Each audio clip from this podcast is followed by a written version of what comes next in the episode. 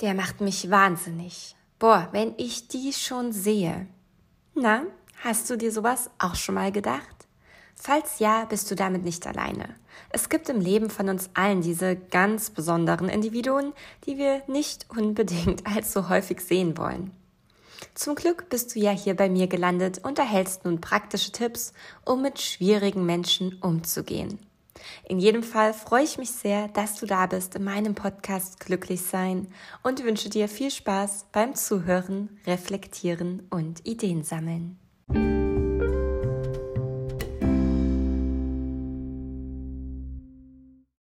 Vielleicht kennst du sie auch. Schwierige Menschen. Manchmal sind sie Teil unserer Familie, manchmal ein Teil des erweiterten Freundeskreises oder wir treffen sie an der Arbeit. Und das ist gar nicht so einfach, denn nicht immer können oder wollen wir diesen Menschen aktiv aus dem Weg gehen. Doch was steckt eigentlich hinter dem Begriff schwieriger Mensch? Was meinen wir damit und was kannst vor allem du im Umgang mit diesen Menschen tun, um für dich zu sorgen und mehr Ruhe und Gelassenheit in dein Leben zu bringen? Genau darum soll es in der heutigen Podcast-Folge gehen. Zunächst einmal ist ganz, ganz wichtig zu erwähnen, dass es keine festen Eigenschaften gibt, die auf alle schwierigen Menschen zutreffen. Die Interaktion mit schwierigen Menschen können jedoch durch bestimmte Verhaltensweisen beeinflusst werden. Und ich möchte dir gerne mal einen Überblick über diese Verhaltensweisen geben und vielleicht erkennst du den einen oder anderen Mensch aus deinem Umfeld ja wieder. Eine dieser Verhaltensweisen ist Unberechenbarkeit. Schwierige Menschen können ihre Stimmung und ihre Verhaltensmuster häufig ändern, was zu Unvorhersehbarkeit und Verwirrung führen kann. Vielleicht hast du ja auch jemand in deinem Umfeld, wo du das Gefühl hast, diese Person ist so eine Art tickende Zeitbombe. Mal ist sie irre gut drauf und im nächsten Moment wieder richtig schlecht. Und du kannst absolut nicht einschätzen, wann die Stimmung schwanken wird, wann sie wechselt und vielleicht auch gar nicht, was sind mögliche Auslöser. Ja, woran liegt das jetzt? Und das kann natürlich enorm anstrengend sein. Ich kenne das auch. Ich habe das auch ähm, teilweise in meinem Privatleben erlebt, ähm, dass ich dann gar nicht so richtig wusste, wie soll ich denn jetzt am besten auf diese Person reagieren, um ihre Stimmung möglichst stabil zu halten. Und es hat bei mir zum Beispiel dazu geführt, dass ich mich ähm, dahingehend jahrelang gegenüber diesen Personen zurückgezogen habe, äh, sehr schweigsam wurde, am besten mit der Wand verschmolzen bin, äh, um kein äh, unvorhersehbares unvorhersehbares, ähm, ja, um keine unvorhersehbare Katastrophe loszutreten. Und das ist natürlich überhaupt nicht schön, ja, wenn man sich da so verstellen muss und ähm, ja auch die eigenen Bedürfnisse unterdrückt. Und insofern ist das für mich eine ganz klare Verhaltensweise, die schwierige Menschen an den Tag legen können. Eine weitere Verhaltensweise, die ähm, einige schwierige Menschen mit sich bringen, ist Kritik. Also die können häufig sehr kritisch und abwertend sein, ähm, was dazu führt, dass man sich von ihnen unter Druck gesetzt fühlt oder auch ungerecht behandelt. Doch selbst nehmen sie Kritik nur sehr ungern an. Also es gibt ja so Menschen, die ähm, gerne viel meckern und nörgeln und ständig Verbesserungsvorschläge haben und das vielleicht auch in einer sehr unachtsamen und unrespektvollen Art und Weise kommunizieren. Doch wenn man selbst vielleicht auch mal eine Idee hat, was diese Person ähm, ändern könnte, oder wirklich nur gut gemeintes Feedback gibt, dann kann auch das Ganze wieder recht schnell explodieren. Das heißt, hier schlagen wir auch gewissermaßen wieder den Bogen zur Unberechenbarkeit.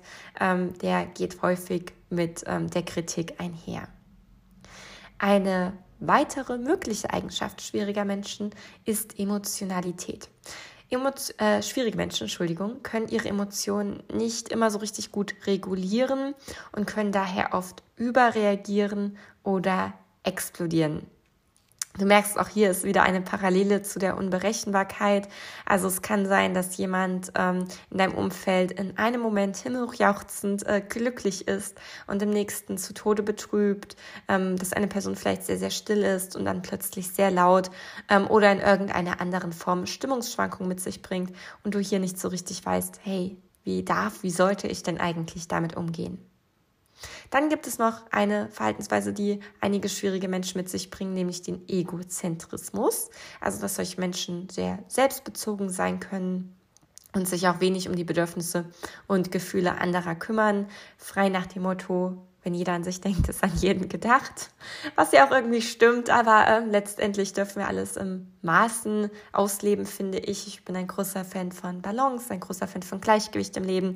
Und natürlich ähm, ist es super wichtig, dass wir an uns denken. Ich bin auch ein großer Fan von Selbstliebe und ähm, dass wir unsere Bedürfnisse achten und ähm, auch umsetzen und befriedigen. Und gleichzeitig sind die Bedürfnisse und Gefühle unserer Mitmenschen natürlich auch wichtig, denn wir sind soziale Wesen, wir bewegen uns in sozialen Gefügen. Und äh, insofern geht es immer darum, da so ein bisschen das Gleichgewicht zu finden. Was tue ich für mich, was tue ich für andere? Und genau dieses Gleichgewicht fällt einigen schwierigen Menschen eben recht schwer. Auch kann es kompliziert werden, wenn jemand ein Fehlen von Empathie aufweist. Also schwierige Menschen, die können so ihre Herausforderungen dabei haben, sich in die Perspektive anderer hineinzuversetzen, einen anderen Blickwinkel einzunehmen und Mitgefühl auszuüben.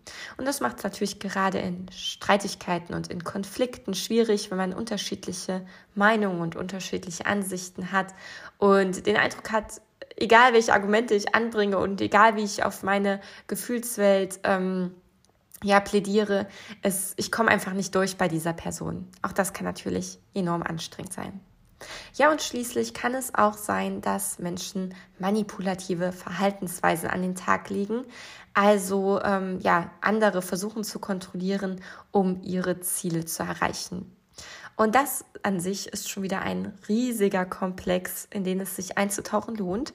Denn Manipulation ist etwas, was ich in meinem Alltag häufig erlebe, also so, sowohl als Glückscoach, ja, wenn Glücksreisenteilnehmer und Teilnehmerinnen meines Coaching-Programms auf mich zukommen und mir Geschichten erzählen aus ihrer Partnerschaft oder aus ihrem Berufsleben, aus ihrem Familienleben, wo ich häufig ähm, ja, Aspekte von Manipulation beobachte. Ähm, ich habe es allerdings auch schon viel in meinem Privatleben beobachtet und leider schon auch erleben müssen. Und genau deshalb möchte ich da jetzt auch nochmal eintauchen. Manipulation hat, wie gesagt, ganz, ganz viele verschiedene Facetten. Sie kann zum Beispiel in Gaslighting bestehen. Das ist die Untergrabung des Selbstvertrauens und auch der Realitätswahrnehmung des Opfers durch Verzerrung von Tatsachen. Also wenn man äh, jetzt zum Beispiel einen äh, Streit mit jemandem hat oder auch ähm, generell in, in einer anderen Interaktion mit jemandem steht und diese Person verzerrt Tatsachen, ähm, lässt vielleicht auch Fakten weg, stellt Dinge in einem anderen Licht dar, als sie tatsächlich passiert sind, um eben zu erreichen, dass der eigene Wille durchgesetzt wird, dann sprechen wir von Gaslighting. Das ist extrem gefährlich und da dürfen wir wirklich in unserem Leben darauf achten, ähm, ist das hier alles so richtig, was mir erzählt wird? Ähm, ist die Realität, die mir hier gespiegelt wird, auch wirklich ähm, eine, die ähm, ja auch meiner Realität entspricht? Ist sie möglichst objektiv? Ein weiterer Aspekt der Manipulation bzw. eine weitere Art der Manipulation kann Verhaltenskonditionierung sein. Dabei verändert eine Person ein Verhalten, das eigene Verhalten, ähm, durch gezieltes Belohnen oder Bestrafen bestimmter Handlungen. Also dann nimmt die Person unter Umständen so eine Elternrolle ein, eine dominante Rolle und holt so Zuckerbrot und Peitsche raus. Und wenn du dann etwas richtig machst, ähm, zum Beispiel dich ganz schnell auf die Nachrichten, ähm, die WhatsApp-Nachrichten dieser Person zurückmeldest, dann wirst du belohnt mit Liebe und Zuneigung. Doch wenn du zum Beispiel zu spät auf eine Nachricht reagierst ähm, oder in einer anderen Form nicht das Verhalten an den Tag legst, was die Person sich wünscht, dann kommt eben die Peitsche raus. Vielleicht ist es eine kalte Schulter, die Person redet nicht mehr mit dir, entzieht dir seine oder ihre Liebe und macht dir somit das Leben ziemlich schwer. Daneben gibt es noch die manipulative Kommunikation. Dabei werden ähm, Suggestionen verwendet, also Überredungstechniken, um eine Person dazu zu bringen, eine Meinung oder eine Entscheidung zu ändern. Ist dir vielleicht auch schon mal aufgefallen, wenn du eine Entscheidung getroffen hast, die dir unter Umständen auch gar nicht leicht fiel und wo viel Überlegung und viel Gefühle und viel Zeit reingeflossen sind. Und dann kommt jemand um die Ecke und versucht dich absichtlich und aus einer ähm, eher bösartigen Intention heraus umzustimmen, dann ist auch das Manipulation. Daneben gibt es Ablenkungsmanöver, also wenn zum Beispiel die Aufmerksamkeit von einem Thema abgelenkt wird, um das Verhalten oder die Entscheidung einer Person zu beeinflussen. Es gibt emotionale Erpressung, die kennzeichnet sich durch Drohung oder Verwendung von Emotionen, um eine Person dazu zu bringen, eine bestimmte Handlung auszuführen oder eben auch hier eine bestimmte Entscheidung zu treffen. Daneben gibt es noch viele weitere Arten der Manipulation, wie zum Beispiel Übervorteilung, Überredung. Ähm, da gibt es Überredung durch Druck, Überredung durch Zynismus. Doch ich will dich jetzt hier gar nicht ähm, mit äh, zu vielen Punkten voll bombardieren. Ähm, letztendlich ging es mir darum zu zeigen, dass es viele verschiedene Verhaltensweisen gibt, die schwierige Menschen an den Tag legen können und uns somit das Leben schwer machen. Spannender bzw. wichtiger finde ich jedoch den Aspekt, was können wir denn tun, wenn wir einen Umgang mit solchen Menschen pflegen? Wenn zum Beispiel ein Familienmitglied oder ein Arbeitskollege, eine Arbeitskollegin ein schwieriger Mensch ist, in Anführungszeichen, und eine oder mehrere dieser Verhaltensweisen aufzeigt und wir dieser Person nicht vollständig aus dem Weg gehen können, sondern in irgendeiner Art und Weise mit ihr interagieren müssen, auf Familienfeiern oder in Meetings ähm, oder wo auch immer. Und natürlich habe ich dir dafür jetzt ganz handfeste Tipps mitgegeben, damit die dir auch weiterhelfen und damit du sie auch in deinem Alltag anwenden kannst. Und mein allererster Tipp ist, dass du zunächst deine eigenen Gefühle und Bedürfnisse verstehst. Also überlege dir wirklich, wie dich die Interaktion mit schwierigen Menschen beeinflussen und was du brauchst, um dich in diesen Situationen wohlzufühlen. Das ist jetzt eine ziemlich große Frage und du darfst dir wirklich Zeit nehmen, du darfst dir mit Geduld und Selbstliebe begegnen, um diese Frage zu beantworten. Denn natürlich gebe auch ich dir hier noch weitere Tipps mit, was du tun kannst, um in diesen Situationen gut für dich zu sorgen und dich wohlzufühlen. Doch letztendlich ist es auch etwas sehr Individuelles. Es hängt stark davon ab, wer die schwierige Person ist, mit der du umgehen musst, also in welchem Zusammenhang steht sie zu dir. Es kommt auch stark auf deine Persönlichkeit, auf deinen Charakter an. Bist du zum Beispiel eher eine introvertierte oder eher eine extrovertierte ähm, Person? Ähm, wie gehst du generell mit Konflikten um? Das heißt, hier darfst du wirklich mal gucken, okay, wann habe ich Umgang mit schwierigen Personen? Wie sieht dieser Umgang aus? Wie geht es mir dann und wie darf es mir stattdessen gehen? Ja? Möchte ich vielleicht mehr innere Ruhe und Gelassenheit in diesen Situationen empfinden? Möchte ich mich in Abgrenzung üben? Möchte ich mich vielleicht auch einfach wirklich mal durchsetzen und Nein sagen und für meine Grenzen einstehen? Da darfst du ganz individuell und persönlich für dich gucken, was ist das, worauf du deinen Fokus legen möchtest. Denn wenn du die passende Lösung für dich findest, dann kannst du sicherstellen, dass es eine Lösung ist, die auch wirklich zu dir, deinem Leben und deinem Alltag passt, sich für dich stimmig anfühlt und dir auch nachhaltig hilft. Generell kann ich dir dennoch empfehlen, dass du bei dem Umgang mit schwierigen Menschen klare Grenzen setzt. Es ist wirklich ganz, ganz wichtig, klare Grenzen zu setzen, um dich selbst zu schützen. Und dies kann bedeuten, dass du zum Beispiel bestimmte Verhaltensweisen oder Interaktionen meidest oder beendest. Wenn das nicht möglich ist, kannst du auch für räumliche Abgrenzung sorgen. Du kannst ähm, die Zeit, die du mit diesen Menschen verbringst, auf ein Minimum reduzieren. Also da gibt es ganz viele verschiedene Möglichkeiten. Auch empfehle ich dir, das ist jetzt noch so ein bisschen ein gegenteiliger Tipp, ähm, aber ähm, auch hier, ich bin ein großer Fan von Balance, dich in Empathie zu üben. Versuche die Perspektive und die Gefühle der schwierigen Person zu verstehen, auch wenn du nicht einverstanden bist mit ihrem Verhalten. Diesen Tipp gebe ich dir allerdings nur mit für Menschen, die zum Beispiel sehr emotional sind und öfters mal überreagieren oder explodieren. Ich finde, hier kann es helfen, wenn wir uns in Empathie üben.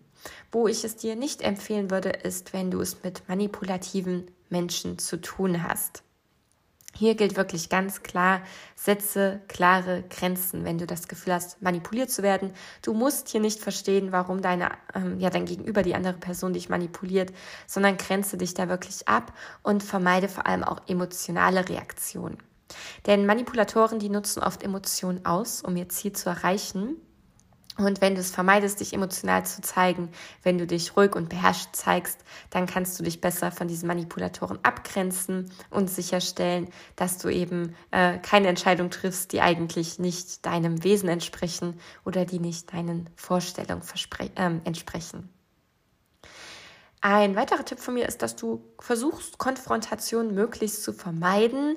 Ähm, natürlich darfst und sollst du Grenzen setzen, ähm, ja, ganz klare Neins bei Dingen, die für dich nicht in Frage kommen. Nur leider ist es oft so, dass ähm, ja, schwierige Menschen eben wenig Empathie haben, ähm, eher egozentrisch unterwegs sind und insofern bringt es gar nicht so viel, mit diesen Menschen in Konfrontation zu gehen, weil, ganz lapidar gesagt, sie es eh nicht verstehen werden.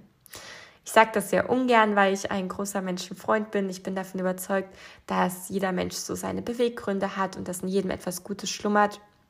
Doch um eben deine Bedürfnisse und deine Gefühle und dich überhaupt als Mensch zu schützen, darfst du wirklich auf Konfrontation verzichten, die nicht unbedingt notwendig sind und die vor allem nicht zielführend sind.